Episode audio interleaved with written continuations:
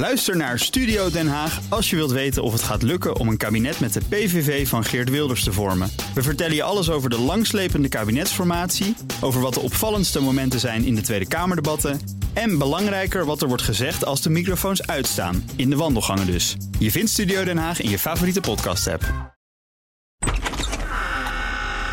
Jij hebt uh, uitzicht op een poortje. Mocht er nog, uh, toch nog een, een hotshot voorbij komen. Nee, ik denk, ik denk dat iedereen Nee, dat niet. Ja. Zeg, we staan ineens uh, bij het Binnenhof in plaats van dat we in de studio in Amsterdam zitten. Sophie van Leeuwen, Thomas van Groningen. Uh, ik ben zelf Mark Weekhuis, dit is Nieuws op Den Haag. Wat is de datum eigenlijk? Ik zeg altijd alweer. Nee, mag tot 6 januari. Sorry, kan Oh. niet. Nee, dat kan echt niet. januari. Het is 8 januari. Dat is geweest. Um, gewoon om eens te kijken hoe het is als we het vanaf hier opnemen. Ja, we staan uh, voor het ministerie van Algemene Zaken. Ja? Uh, waar, uh, ik geloof, als ik goed, aan de linkerkant is de treffenzaal. Dat is die kant op, hè? Ja, de, de. En dan, uh, hier heb je dan het. Daar zitten natuurlijk alle ministers bijeen hè, de, tijdens Ja. deze ministerraad. En dan hier het rode koordje waar ze zojuist allemaal één voor één naar binnen vloepten. En dan even stilstaan bij de microfoon om door ons belaagd te worden. Dat hebben we zojuist ge- gezien. En uh, dit is een vrijdagsritueel. Dus Heb- Zijn ze ja. allemaal binnen inmiddels? Ik denk het wel, zo'n beetje allemaal. Ja, Want je ziet het aan, is, het, eh, aan het ritueel zie je dan dat de chauffeurs van de dienstauto's dan de auto's gaan parkeren. Daaraan kan je altijd een beetje zien dat Ze de zijn klaar. begonnen is. Het staat hier vol met dure auto's. Het staat hier ook eh, vol met beveiliging, uh, valt me op vandaag. Wij wilden natuurlijk ook eigenlijk even naar, naar wat er in het kapitool is gebeurd. We wilden we toch even voelen van hoe is het nou om Het hier te kapitool, staan. Amerika. Ja, in Amerika. Het is hier ook als een bom ingeslagen. Toch even hè, met elkaar voelen van hoe de sfeer hier nu is. beelden. Nou ja, die beelden zijn natuurlijk echt schandalig. Je ziet mensen met een, met een, met een vlag van, van de Confederacy door het kapitool lopen. Eh, en iedereen, nou ja, iedereen die iets weet van de Amerikaanse geschiedenis eh, weet wat dat betekent. Eh, en ik denk dat de geschiedenis ook hard zal oordelen over de politici die dat, eh, nou ja, daar toch mede een vinger in hebben gehad.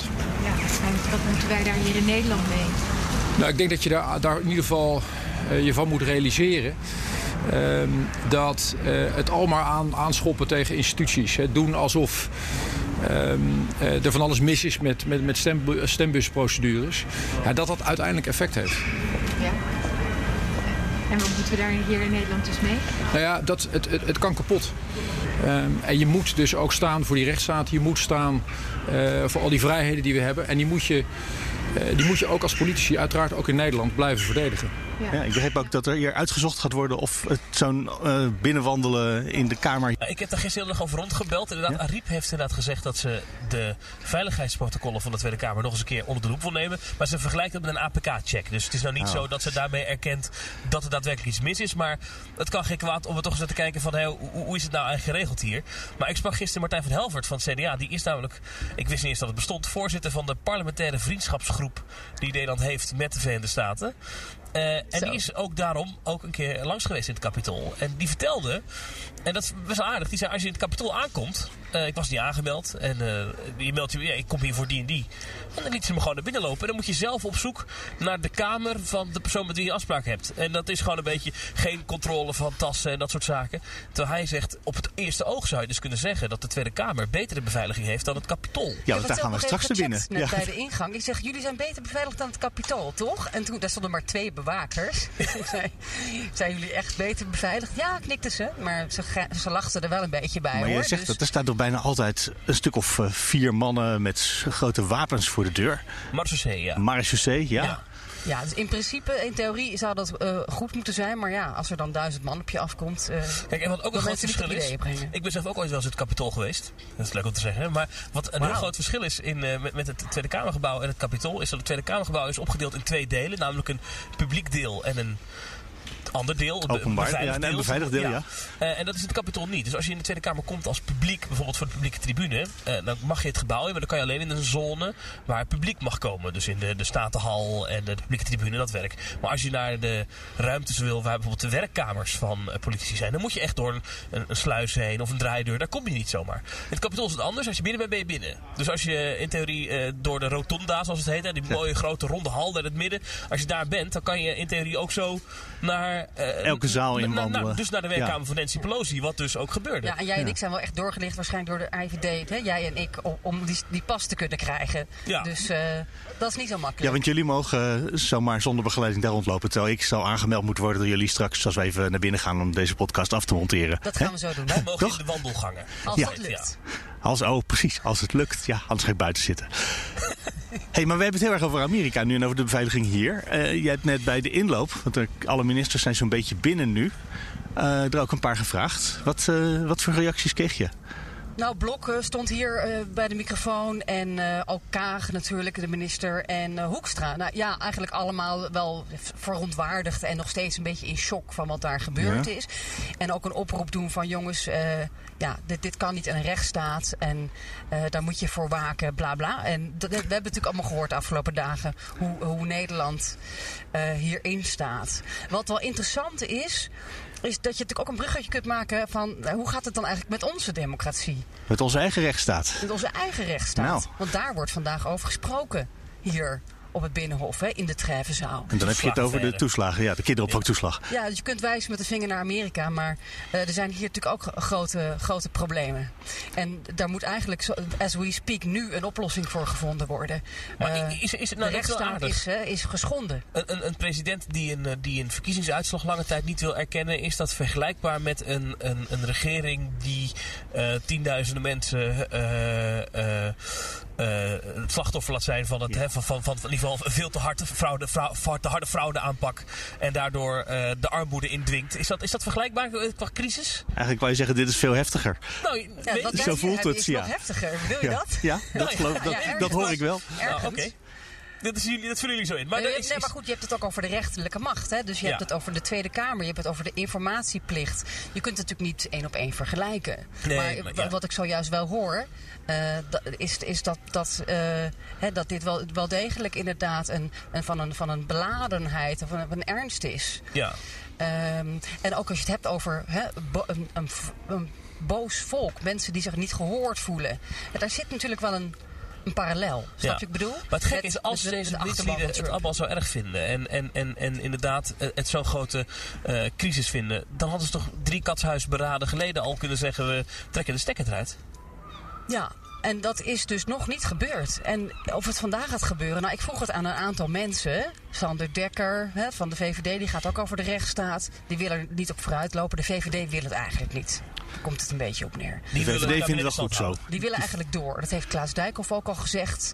Wij eh, vinden aftreden niet, niet, niet een juist eh, antwoord. We moeten een oplossing gaan zoeken. Dat zegt eigenlijk Lodewijk Asscher ook.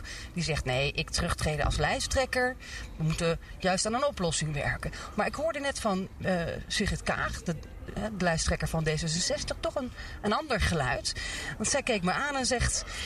Hoe gaat u onze eigen democratie herstellen? U praat zometeen ook over de toeslagenaffaire. Er is iets mis met onze eigen trias politica. Zeer zeker. Ik denk dat dat ook in eh, grote mate is vastgesteld. In eh, uiteindelijk een heel beschamend rapport voor ons allemaal. Ik denk dat het heel, eh, heel belangrijk is dat we daar heel zorgvuldig naar kijken. We zijn in coronacrisis en tegelijkertijd gaat het ook altijd om verantwoordelijkheid en verantwoording. Maar daar gaan we nu ook over praten. En herstel van vertrouwen, burger in de overheid. Ik denk dat dat een grote opdracht is voor één ieder in de politiek en het openbaar bestuur. Dit gaat om mensen. Wij doen dit allemaal voor mensen. Het systeem is niet heilig, mensen. En dit kabinet heeft u daar nog vertrouwen in? Kunt u daar dan mee door? De komende vijf weken. We gaan het erover hebben. De, de rol van D66, hè, eh, natuurlijk een democratische Ja. partij in hart en nieren, is belangrijk. Want zij kunnen natuurlijk ook dreigen. Eh, ze kunnen Rutte dreigen met, op, met, met, met de boel opblazen. Ja, terwijl ik Sander Dekker hoorde zeggen... we gaan u vanmiddag heus niet verrassen met eh, spannende conclu- conclusies. Nee, niet als het aan Sander Dekker ligt. Eh, u gaat vandaag de rechtsstaat, de trias politica repareren, toch? Eh, eh, u praat over de toeslagenaffaire. Heeft u al een idee hoe u, u dit gaat oplossen? Nou, we gaan het daar zo over hebben. Maar u heeft een punt dat er natuurlijk, als je kijkt hè, naar wat er is misgegaan, mensen die in de knel zijn gekomen, die niet de rechtsbescherming hebben eh, gehad waar ze recht op zouden moeten hebben in een sterke rechtsstaat. Een van de punten is waar we het straks ook eh, met de collega's over gaan hebben. U heeft nog eh, twee weken, nou, anderhalve week tot het debat. Ehm, we wachten op de kabinetsreactie. Eh, Heeft u er een beetje vertrouwen in dat u met een goed antwoord gaat komen? Hè, Misschien moeten we de, de Rut-doctrine op de schop. Hè, De informatievoorziening is natuurlijk ook iets mis mee geweest. Ja, ik heb er wel vertrouwen in dat we met goede antwoorden gaan komen. Maar ik ga niet op die antwoorden nu vooruitlopen. Kijk, ik vind, als je kijkt wat er is gebeurd, is vreselijk. Hè? De mensen die, die in de knel zijn gekomen, die, die, ja, die zijn echt eh, ja, vermorseld eh, door, door de overheidsinstanties. Dat mag niet nog een keer gebeuren. En daar zijn we echt allemaal ook diep van eh, doordrongen. Ja. is is de, de stekker eruit nog een optie? Dat we, gaat u ons nog verrassen met, eh, met daarmee van, later vandaag? Ja, eh, we gaan u sowieso eh, niet vandaag verrassen met. eh, we- gaan het hebben over de inhoud van het rapport en wat er nodig is om eh, dit in de toekomst eh, te voorkomen. Eh, we nemen dat ongelooflijk serieus. Er zijn heel veel mensen in het kabinet eh, mee bezig. En eh, nou, daar laat ik nu even bij, eh, zodra dat klaar is, wordt van ons. We hebben nog twee weken tot het debat, hè, anderhalve week. Het debat in de Tweede Kamer. Over het rapport van de ondervragingscommissie Ja. over de kinderopvangtoeslag. onrecht, ja, affaire. over de rechtsstaat. Dus eh, we hebben nog even. En, en in Den Haag is het ook wel weer zo dat je soms hè, de boel net zo lang oprekt tot, nou ja, de deadline is Ja. nog niet daar. Maar naarmate ze hier langer bij wachten... en eigenlijk als eh, eh, de VVD dus inderdaad eh, dit- deze discussie hier binnen de treffenzaal wint... en zegt we houden het kabinet in stand en we, gaan niet, we treden niet af... dan geven ze eigenlijk heel veel munitie aan de oppositie straks... voor dat, dat, dat, dat ontzettend pittige toeslagenaffaire debat dat eraan zit te komen. Absoluut. En dat zit, gaat ook richting verkiezingen. Je Zeker als dat- meneer Asscher niet aan kan blijven. Omdat zijn partij natuurlijk vindt dat het ingewikkeld is. Eh, die Even de vraag of dat debat voor of na dat congres van... eh, Het congres van de Partij van de Arbeid is eerst. Eerst, nu oké, is er een ja. minderheid die zegt... eh Asscher aan kop is schadelijk voor onze campagne, maar ook hè, voor de partij. We moeten hier een streep onder zetten. Maar goed, het, het wordt in stemming gebracht. Ja. Dus Het zou zomaar kunnen zijn dat de partij zegt: meneer Asscher, u mag niet als onze lijsttrekker worden. of hij komt er beschadigd uit. Ja, dat sowieso. Dat sowieso. Maar de hele politiek komt hier beschadigd uit, zou je ook kunnen zeggen. Nee, ik, Ja. ik heb toen, toen een paar weken terug, toen dit zo speelde rondom, eh rondom Asscher, de, dag nadat het rapport eh, naar buiten kwam, eh, heel wat rondgebeld in de Partij van de Arbeid. En toch wel, nou, laat ik zo zeggen, heel veel mensen ook gesproken die zeggen, nou we moeten het afwachten, hè, die heel voorzichtig zijn, die er niet zoveel over durven zeggen. Maar de mensen die er wel iets over durven zeggen, dan hoor je echt hele rake woorden. Vooral dat de angst daar leeft dat de achterban van de Partij van de Arbeid, hè, die dus echt de grassroots, zullen we zeggen, de echte mensen die campagne moeten voeren, die op straat die rozen moeten gaan uitdelen, die mensen, Ja. dat die eh, straks niet meer eh, ja, in actie willen komen. Omdat, en dat, dat die zeggen, nou laat me even, want dit is, niet, ik- dit is niet de man waarvoor ik wil campaignen. Want dit is niet de politiek waar ik voor sta. Hier willen we juist van af. En hier ga ik niet eh, mijn ding voor doen. En dat is wel een angst. En als dat, als dat een gegronde angst is, heeft de Partij van de Arbeid wel een probleem. Want volgens mij is dat bij uitstek een partij die het moet hebben van echt in die wijken, in die steden, die mensen eh, activeren om te gaan stemmen. Ja, terwijl Asscher zegt dat wij zijn bij uitstek een partij om hier een antwoord op te formuleren en om ons verantwoordelijk te voelen voor die oplossing. Dus ja, hij leest hem op, op een andere manier. Ja. Eh, volgend weekend weten we hoe dat afloopt. En eh, ja, voor de rest is het natuurlijk zo dat je dus net zag, Bobke Hoekstra eh, eh, ja, is een van de hoofdpersonen. Rutte en Wiebes. Wiebes ook net, die eigenlijk geen zin heeft om in zijn eentje op te stappen. Nou, het rapport legt niet eigenlijk bij één partij eh, het punt neer. Hè. Het zegt eigenlijk dat de hele rechtsstaat heeft gefaald. Alle instituties komen aan bod. En het rapport zegt eigenlijk vooral dat we nu iets moeten regelen voor de mensen. Daar hebben we ook in het reces heel veel over gesproken. Eh, al één stap is bekend. Eh, maar daar zijn we verder ook nog mee bezig. Maar u voelt u niet voor om zelf eh, uw conclusie te trekken en op te stappen? Ach, als het het land zou helpen, ben ik tot alles bereid. Maar weet je, dat is niet de portée van het rapport.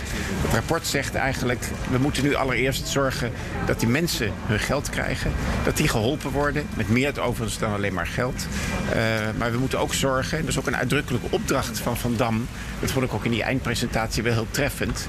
Eh, die zei ook heel duidelijk, jullie moeten nu allemaal alle partijen moeten gaan nadenken over wat zij kunnen doen om te zorgen dat dit niet nog een keer gebeurt. En die opdracht hebben we tijdens het reces heel serieus genomen. En daar zijn we eigenlijk erg mee aan de gang gegaan. En daar gaan we het vandaag ook weer over hebben. Ja, die ouders, die, eh, voor die ouders is natuurlijk comp- compensatiepunt 1. Maar die zeggen ook allemaal, ik heb met verschillende gesproken. Die zeggen, ja, er moeten wel koppen gaan rollen. Dit kan toch niet onbestraft blijven? Nou ja, dan moet je gaan nadenken welke koppen. Kijk, als ik ouder was, zou ik eh, ook inderdaad meer willen dan alleen maar mijn geld. Ik zou ook willen weten van de regering wat we gaan doen om dit te voorkomen. Uh, ik zou ook willen weten wat we gaan doen om te zorgen dat de informatie eerder boven komt. Uh, dat soort dingen zou ik vooral in geïnteresseerd zijn. Maar we gaan het er vandaag weer over hebben. Het zijn natuurlijk de CDA en de VVD die uh, ja, een antwoord moeten formuleren. En, en Kaag, die toch al niet zo lekker staat in de peilingen. Die heeft niet zoveel te verliezen natuurlijk.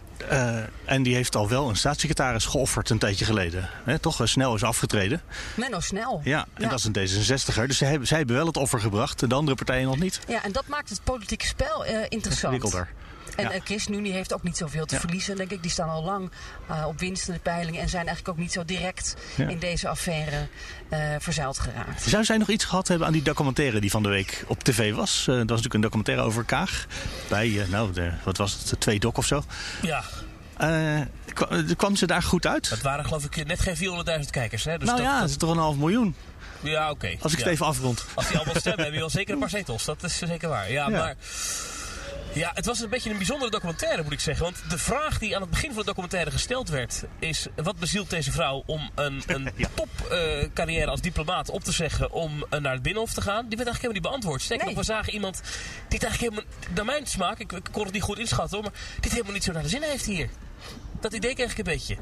Het is allemaal moeilijk en die Nederlanders die zijn, uh, die zijn gemeen. Want dat, dat, dat, dat kwam ook een beetje naar voren. En, uh, en, en er zat een, een, scène in die vond ik zelf heel, heel tekenend over de beantwoording van Kamervragen. We zagen het debat, was volgens mij een begrotingsdebat. En dan zagen we haar uh, tussendoor gaan. Dan, hè, tussen de twee termijnen uh, trekken de, de altijd even terug. Is in het beruchte kamertje. En daar zaten ze dan met, met haar medewerkers. En dan moesten de beantwoording van die vragen voorbereiden. En dan zat iemand die, die, die vragen maar een beetje vervelend vindt. En zei het kost dan heel veel tijd. En uh, nou, ze krijgt gewoon een briefje, moeten we niet zo moeilijk over doen. En er was een Kamerlid dat bijvoorbeeld vroeg specifiek, wanneer begint deze taskforce?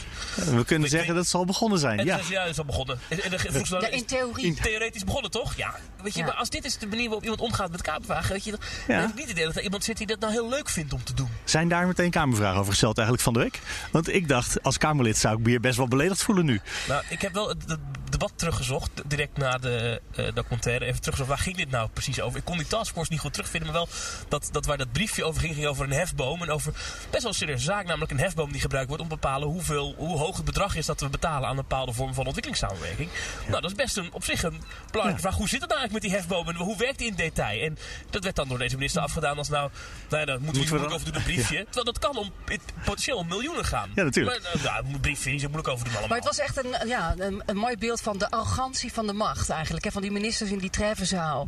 Uh, die dan toch een beetje over het parlement heen walsen. Ah, maar je zegt de, arrogantie van de is... macht. Maar is het dat? Want is het ook niet gewoon dat als, je, als dat je vak is... dat je daar gewoon, zoals wij ook naar kantoor gaan... je gaat achter je laptop zitten en ja, je gaat gewoon aan de slag. over mij? Ja? Ja, met de collega's wel. Ach, heb jullie zo'n video nee. met die vraag? Podcastje. Oh. Ja. Moet ik weer naar Den Haag nee, dat... nee, dat bedoel ik niet. Nee, maar ik bedoel, als je van buiten naar binnen kijkt... dan zie je, dat is heel bijzonder. Minister, er zijn er niet zoveel van in Nederland. En als, je gewoon, als het je werk is, dan is het gewoon elke dag ben je de minister. Natuurlijk ben je elke dag minister. Uh, het is niks bijzonders deze de dag. De ene vraag beter dan de andere. De ene vraag is relevanter voor jou en interessanter voor jou. Dat is, dat kan, en je moet ze natuurlijk allemaal beantwoorden. Maar ja, ik snap wel dat zij zegt, nou, daar kunnen we ook wel een brief over sturen. Nou, sturen we een brief. Nou, er kwam een scène in voor dat ze ging flyeren in Tilburg. Laat dat nou toevallig mijn stad zijn. En laat ik ja. toevallig ook wat mensen kennen bij D66 in Tilburg.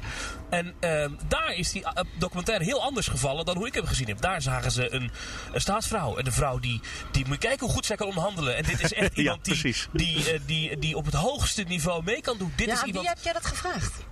Uh, ja, D66ers. De Tilburgers op straat. Ja, nee, de D66 Tilburg. Dus de mensen die met haar aan het flyeren ja. waren. Want dat vond ik zelf een erg grappige scène dat haar koffie werd aangeboden. Ze zei, nee, nee, ik moet weer door. Maar, uh, maar uh, die, daar viel dit dus binnen haar eigen achterban.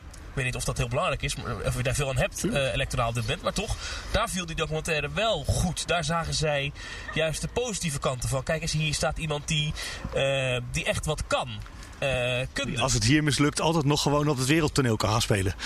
Ja. ja zoals een plan B, zeg maar. Ja, de vraag is, onze, onze premier is niet heel eh, is, is- ja, hij is wel diplomatiek actief natuurlijk in Europa, maar is niet iemand die, die we naar eh, verre landen sturen, toch? Nee, maar hij, hij zou wel aanzo eh, misschien op, op toch wel ooit de post van eh, eurocommissaris, hè? Dat is iets wat, je, wat hij wel ja. eens, eh, Wat- wat hij hij al heel lang laten ontkent, ja. doorschemeren. Ja. nou, jij wilde niet eh, voorzitter worden van de Europese Raad. Nee, dat vond hij een ja. part-time baan. Maar eh, de baan van von der Leyen, die gaat hij denk ik niet weigeren. Maar goed, dat is, eh is niet aan de orde uiteindelijk ook niet gelukt. Dus Nee. we moeten ons ook niet eh, rijk rekenen hè, als Nederlanders. Te snel in Europa. We zijn nu in Den Haag trouwens. Eh, er gebeurt hier nog niet zoveel. Hè? Het is, is het nog reces? Ja, het is nog. eh, ge- nou, nee, het is niet echt reces, want er was wel een coronadebat van de week. Ja, het was een- Waren, het waren jullie daarbij? Een van jullie twee? Ja. We, we waren hier allebei, Ja, ja. allebei zelfs. Ja. Ja, dat was er zo- gebeurt er eindelijk weer eens wat. Nou, dan gaan we uit de blikke tribune zitten. Nou, je het zegt, in mijn Twitter-timeline eh, zag ik dat er... eh, Je hebt wel eens het verhaal dat er meer eh, voorlichters zijn dan journalisten. En dat journalisten daar hard tegenop moeten boksen. In de Twitter-timeline zag ik dat er tijdens het coronadebat... kwam een hele timeline met 500 verschillende journalisten... die allemaal dat ene debat aan het verslaan waren. Dat is een ongekend belangrijk debat natuurlijk. Hè. Nou, was al- het? Nou ja, in die zin dat het ging over het vaccineren. En Ja. dat is natuurlijk de weg uit, uit misschien wel de grootste crisis die we na de Tweede Wereldoorlog hebben gehad in Nederland. Ja. En dit, dit zou de exit-strategie zijn. En dat is toch wel belangrijk om het daar eens even goed over te hebben. En hoe zit het nou in elkaar? Dus wat dat betreft was het een belangrijk debat. Ik Politiek heb het aan het debat niet afgezien. Nee, want politiek gezien, ach, is, eh, is er nou echt iets veranderd na dit debat? Hebben we, zijn we nou echt tot inzichten gekomen? Nou ja, het enige nee. wat, wat, wat, wat dan wel eh, is gebeurd, is dat we niet eh, hè, die, die, die leeftijdsselectie eh, gaan blokkeren. De, triage. De- bij de triage. Dat is toch iets wat ons wel boven het, Code zwart. ja, wat ons nog boven het hoofd hangt. Hè? Toch wel, met die Britse variant. Eh, als je kijkt hoe het nu gaat in Groot-Brittannië. De ziekenhuizen liggen bomvol. Volgens mij zitten die, er, hè, zitten die er heel dichtbij. En ja, dat, is, dat, dat plannetje van Van Ark is van tafel geveegd. Dat was ook wel een beetje symbolisch. Hè? Dat eigenlijk de hele coalitie gewoon eh, ja, met zijn middelvinger opstak eigenlijk tegen vak K. Dat Ja. vond ik eh, toch wel We gaan het niet doen. eh, ja, opmerkelijk om te zien hoe die sfeer dan nu is. Ik vond de woorden van Jette daar Ja, ook heel hoe- raar. hoeveel Die vertrouwen er is in het kabinet. D66 staat achter artsen. En dat is eigenlijk een beetje zo. Dus dan wordt er ook echt een tegenstelling gecreëerd. Het is artsen versus minister van Ark. En, Ja, wij en- hebben meer vertrouwen in Diederik Gommers dan in eh, on- onze minister van, Ar- eh, van Ark. Het, is ook de VVD, het was ook een beetje VVD-pesten natuurlijk. Hè? Ja. Het is verkiezingstijd. Maar dat je dus inderdaad nadrukkelijk je vertrouwen legt bij de artsen. Maar is dat eigenlijk niet heel erg raar? Is het niet een politieke keuze of je wel of niet mensen op leeftijd wil eh, selecteren? Is dat zo? Ja, natuurlijk is dat een. Of je dan zegt, nou, daar gaan we op wel of niet naar kijken. Dat is toch iets wat je met z'n allen waarschijnlijk niet moet willen. Maar goed, de regering had bedacht van wel. Nou ja, de, de, de artsen hebben dit voorjaar al gezegd, in het, was ook Gommers, in het kashuis hebben ze Ja. ruzie over gemaakt. Ja. Met Rutte onder andere. De is te lezen in jullie boek. We hebben het al een hele podcast niet benoemd. Hou daarover op. Met Grapperhaus. En de artsen zeggen, eh, dit is ons werk. Hè, wij maken altijd de goede keuzes volgens wij, wij zijn, wij zijn professioneel. Daar moet je als politiek niet mee gaan bemoeien. En eh, ja, je hoort ook dat er ook wel een grote lobby is geweest van de, van de oudere bond bijvoorbeeld. Ja. Hè, dus in die zin is het wel eh, ook politiek. Want ja, we, hebben, we leven in een vergrijsde samenleving. Eh, hè, je, men, men is ook bang, denk ik, om die mensen tekort te doen. En om die angst Ja. ehm, te laten Maar de, maar de vraag of je ernaar mag kijken, of je, of je mensen mag discrimineren, om het maar even eh, onhandig te formuleren, dat is toch een puur politieke vraag. En dan wil je natuurlijk de beste zorg van de artsen. Maar als je zegt, nou ja, wij vinden dat je daar nooit naar mag kijken, dat is een. Nou, daar, daar mag je iets van vinden. En vinden, dat is politiek. Toch? Ja, ik vind het een hele ingewikkelde discussie. Ook omdat die nu eigenlijk al meteen een theoretisch is geworden. Omdat gisteren Ernst Kuipers eh, al Ja. had gezegd dat we waarschijnlijk over de piek van het aantal eh, opgenomen IC-patiënten zijn. Dus het gaat eigenlijk al niet meer gebeuren ook. Dus dat, wat dat Nou betreft ja, dat, dat hopen we. Ja. Eh, we hebben zitten voor de uh, De Britten zitten in hun derde golf, dus wie weet Ja, dat wij ook een derde lockdown krijgen. Ja, dat is waar. De cijfers nu. We, we gaan nu een beetje zien naar wat, wat kerst en oud en nieuw betekent heeft. Ja, dat horen we dit weekend als Ja. het goed is. Of we- dat- daar zijn we al. Er hangt ons wellicht nog Nee, iets boven het hoofd. Maar eh, Een lockdown. of het politiek is, dit, dit is ook een heel fundamenteel eh, iets natuurlijk. Hè? Ook hoe je, dit gaat echt terug naar de fundamenten, vaak ook van eh, misschien wel de, de geloofsachtergrond ook van partijen. En hoe, hoe ver, eh, hoe, hoe je hierin staat. Het is een hele ingewikkelde. Denk je niet? Ja, nee, dat is het, dat is het ook. En, eh, en ja, we, we komen er niet echt uit, geloof ik. Althans, Nou, we hoeven het in ook de niet op te Tweede lossen. Kamer eh, wordt toch Maar naar de jij artsen hebt er een opvatting verwezen. over, begrijp ik. Ik, ik. ik zou ook zelf, als je het mij zou vragen, ik zou hier ook niet een 1, 2, 3 een opvatting over hebben. Aan mensen, denk ik op straat ook niet. Ik denk als je gewoon een willekeurige Nederlander vraagt, goh, wat vindt u loten of op leeftijd? Ik denk dat de gemiddelde Nederlander denkt, eh, weet ik veel. Ja. Denk je niet? Wat denken ze ervan aan Tilburg?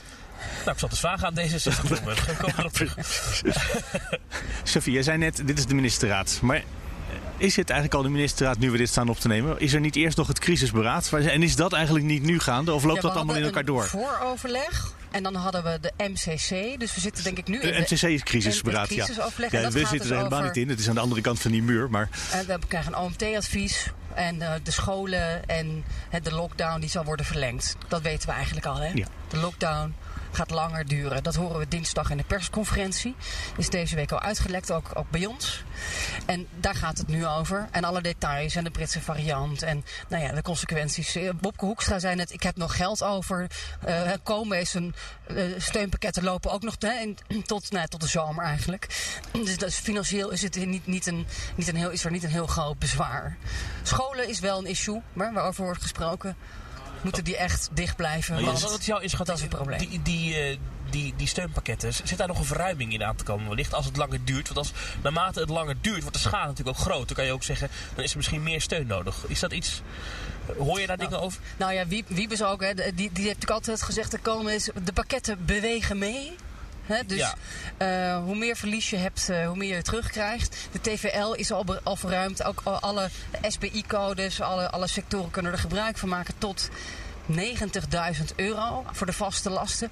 En verder zeggen ze, hebben ze altijd gezegd, ah, als je er niet uitkomt, dan eh, ga je gewoon voor de doorroosje-regeling. Je kunt altijd in slaap gaan als bedrijf en een deal sluiten met je schuldeisers. Gewoon even stoppen en later weer, en later weer door. Over het verlengen van die lockdown, om nog even terug te komen, daar eh, wordt zelfs een aantal media had het de afgelopen week al over. Dat kunnen we volgens mij nog niet echt met zekerheid zeggen, maar er gaan geluiden op dat er misschien zelfs een verzwaring van de maatregelen in zit. Hè? Dus dat hotels bijvoorbeeld eh, nog moeten sluiten. Ja, ik heb dat nog niet bevestigd gekregen, maar eh, ik denk dat, het, dat, dat we op een heel moeilijk punt staan in deze crisis in de treffenzaal. En de vraag is, als we al in een zware lockdown zitten en eh, de besmettingen gaan nu, gieren nu toch omhoog en we hebben de Britse variant, hè, jongeren kunnen misschien besmet worden, kerst- en oud en wat dan? Wat kunnen we nog doen? We, we, hebben, we hebben alles al gedaan. En dan kom je misschien toch weer op een scenario. Ik weet het niet hoor, maar wat, wat taboe was in de coalitie. De avondklok. Want uiteindelijk zitten natuurlijk mensen elkaar thuis te besmetten. Vooral, denk ik. dat, dat, dat is waar het gebeurt. Je kunt niet achter de deur handhaven. Wat kun je nog doen om, om erger tegen te houden? Eén ding oh, ik kan nog wel een paar dingen verzinnen hoor. Maar... Nou, Eén ding, weet, oh, één ding weten we wel. De verkiezingen, 17 maart, die gaan door. Rutte is ernaar gevraagd, afgelopen week nog in de Ja. Kamer nog. Eh, Wat er ook gebeurt, er zijn verkiezingen. Nou ja, dat, dat is echt een heilig huisje in. In die zin, dat, dat- daar wil- men echt niks over zeggen. Ook eh, als je ernaar vraagt. Eh, toch, Sofie, de verkiezingen die, die moeten doorgaan. Dat is, want stel dat we nou op... dat- Het, is nog maar twee maanden, tweeënhalve maand, iets meer. Eh, eh, stel dat we dan nog in een lockdown zitten. Eh, eh, dat, je niet, dat, dat alleen de supermarkten open mogen zijn. En, en, en gewoon wat nu, de situatie waar we nu in zitten. Kan je dan met goed fatsoen verkiezingen Ja, organiseren? nou, ik denk wel, dan zitten we al in maart. Hè, en we gaan hem over verschillende dagen volgens mij verspreiden. Ja. Ja. Dus ehm, we gaan het zo organiseren dat het veilig kan. Dat is denk ik eh, het, het e- één. En, en twee, ja, de vaccins die nu worden gezet. Je kunt je voorstellen dat dan op een gegeven moment in maart zo langzamerhand je daar een, een effect van zou moeten zien bij de meeste, bij de kwetsbare mensen. Ja. En dat ze hier eh, op het Binnenhof denken, nou, tegen die tijd zitten we wel bijna redelijk safe. Daar gaan we de democratie niet voor op het spel En zetten. sterker nog, alle scholen zijn dicht, dus daar kunnen we nu gewoon de verkiezingen toch weer organiseren. Oh ja. ja, oh, Terwijl dat ja. eerst niet kon, omdat de scholen open waren. Ja. Prachtig, ja, in die, in die klaslokalen. Ja, precies. Leuk. Maar goed, eh, Veel ja, ruimte, eh, iedereen een eigen lokale te stemmen. ik denk de periode van nu tot die tijd, dat is meest spannend. Ja. Hoe komen we erdoor? Ja, Hoe komen we erdoor? Ik vind het wel spannend eigenlijk. het is verschrikkelijk spannend. Ja. En dat, daar gaan zij het over hebben. Nee, Gelukkig. nee. Wij, wij blijven gewoon podcast maken. Maar het is wel heel veilig trouwens om hier buiten te staan met z'n Dit is allen, in de open lucht, ja. Ik In vind de het wel open lekker. lucht. Ja, ik heb wel handschoentjes aangedaan, doen. want ik vond het toch wel ineens 1 graad of zo. Het is wel aardig uitsmijten. Wel Ja? aardig. We hadden het net over Lodewijk Asscher. Eh, mag jij gokken? Ik heb best wel mensen toen gebeld, hè, de Partij van de Arbeid. En dan vraag elke iedereen gevraagd van nou, wie, is dan, eh, wie moet dan, dan opvolgen, mocht dat zo zijn. Nou, de meeste mensen willen er antwoord op geven. Dan komt natuurlijk een andere naam heel veel voorbij, die kan je misschien wel gokken. Maar er was een andere naam, die kwam nog op bij, vond ik opvallend vaak voorbij. En die hoor je nooit. Nou, ik denk Doe eens gok. sowieso Abu Talib, denk ik. Die heb ik al een keer gehoord, ja. Eh, we hebben natuurlijk eh, Ploemen. Dat is de voormalige hè, partijvoorzitter. Ja, maar die... Of, of. Uit, uit hetzelfde kabinet. Ja. Nou ja, het vorige kabinet, ja. Nou, verras ons. Waar ik naartoe wilde is, wat mij opviel, Kati Piri. Kati Piri? Ja, die komt naar Den Haag. Dat zou mooi zijn, een, een kabinet met Kaag en Kati Piri uit, eh, uit, van het Europees Parlement. Ja, maar het viel mij op dat, dat een aantal keer, eh, en dat, wa- ik was echt, dat dat, dat genoemd werd, dacht dat is toch een hele opvallende naam. Is die misschien in de achtergrond bezig met een campagnetje aan het voeren of zo? Hmm. Nou ja, Ja, dat moet je nog even bevestigen. Nou ja, Volgende week in deze podcast. we gaan het nog horen. Ik weet wel dat er nog een andere eh, iemand is met veel ambitie. eh, die ook een beetje als de kroonprins werd gezien. Dat is Gijs van Dijk. Die ook eh, de pensioenakkoorden heeft gesmeten. Een oud FNV-vakbondsjongen. Maar die was zelf zo teleurgesteld dat hij op negen op de lijst stond. eh, onlangs, omdat die lijst bekend werd. Dat ik me begon af te vragen, ja, hoeveel, jong, hoeveel credits heeft hij echt in de partij? Maar goed, het is, het is een talent. Ja. Ehm, Opties te over, wou je maar zeggen. nou, ik weet het niet. Over lijsten gesproken, we hebben jaar 21 nog helemaal niet besproken. Ach, Nou, dat is ja. prima. De lijst, oké. Doen we volgende week wel. Ja, Doen we een andere keer. Ja, komende week is Joost Eertmans een keer eh, de, te gast 's middags, in, bij in de middag op de BNR. Oh, dus eh, daar Nou, gaan we ongetwijfeld meer gaan we het erover hebben. Kunnen we ook, nou, dan hebben we ook iets over, over- om over te spreken. Precies. En we hebben weer een persconferentie. Ja, Wie gaat er eigenlijk heen? Weet niet, wat ja, je wil. moeten we het nog even over Daar hebben. hebben we het nog wel over. dat is we toch? sturen Ja. Ah, beter van niet. Hey, ondertussen hebben ze het hele touwtje weggehaald... waar al de journalisten net nog achter stonden... zich te verdringen met de camera's en met de lampen. Eh, de microfoons op de stok... zodat je de minister op veilige afstand kan interviewen. Het is hier helemaal eh, rustig, alsof er niks aan de hand is. En dan straks als het afgelopen is, want dat heb ik me altijd afgevraagd waarom dat dan is, dan mogen we ineens naar binnen als journalisten. Maar nu Dan is- mocht dat niet. Nee, dus bij de inloop dan moet je buiten blijven staan achter een touwtje. Niet iedere journalist houdt zich overigens aan dat touwtje, maar dat geldt terzijde. Maar eh, dan, dan gaat de deur open straks en dan, dan, eh, dan krijgen we een sms'je. Eh, hoe, hoe laten we dan naar binnen mogen? En dan, en dan de uitloop van misdaad is dan binnen. Ja, dan moet je ook weer een, een zware een, heel- een pas meenemen, Thomas, die heel moeilijk is om te bemachtigen. Daar word je ook zwaar voor gescreend. Heb je die al? Nee. Dit, Ja, want zo nee. goed is dit hier beveiligd, hè? Ja, nou, het ministerie van Algemene Zaken kom je niet zomaar binnen. Sterker nog, ik heb wel eens een keer op de lijst gestaan. Het was op legitimatiewijs gegeten. kwam ik er ook echt niet in. Nee. Dus ik moet dat nog even voor jou regelen. Ik, ik stuur altijd even een appje naar de, naar de, de communicatie dat ik er kom. Oh. Ja, dat werkt. Goed Nou beveiligd. Echt goed beveiligd. in ieder geval Ja, in elk eh, geval. We het is komen, ja, we komen ook aan het einde van deze podcast. Dus eh, wil je reageren? Mail naar nieuwsroom.bnr.nl of nieuwsroom.fd.nl. Tot volgende week. Tot volgende week.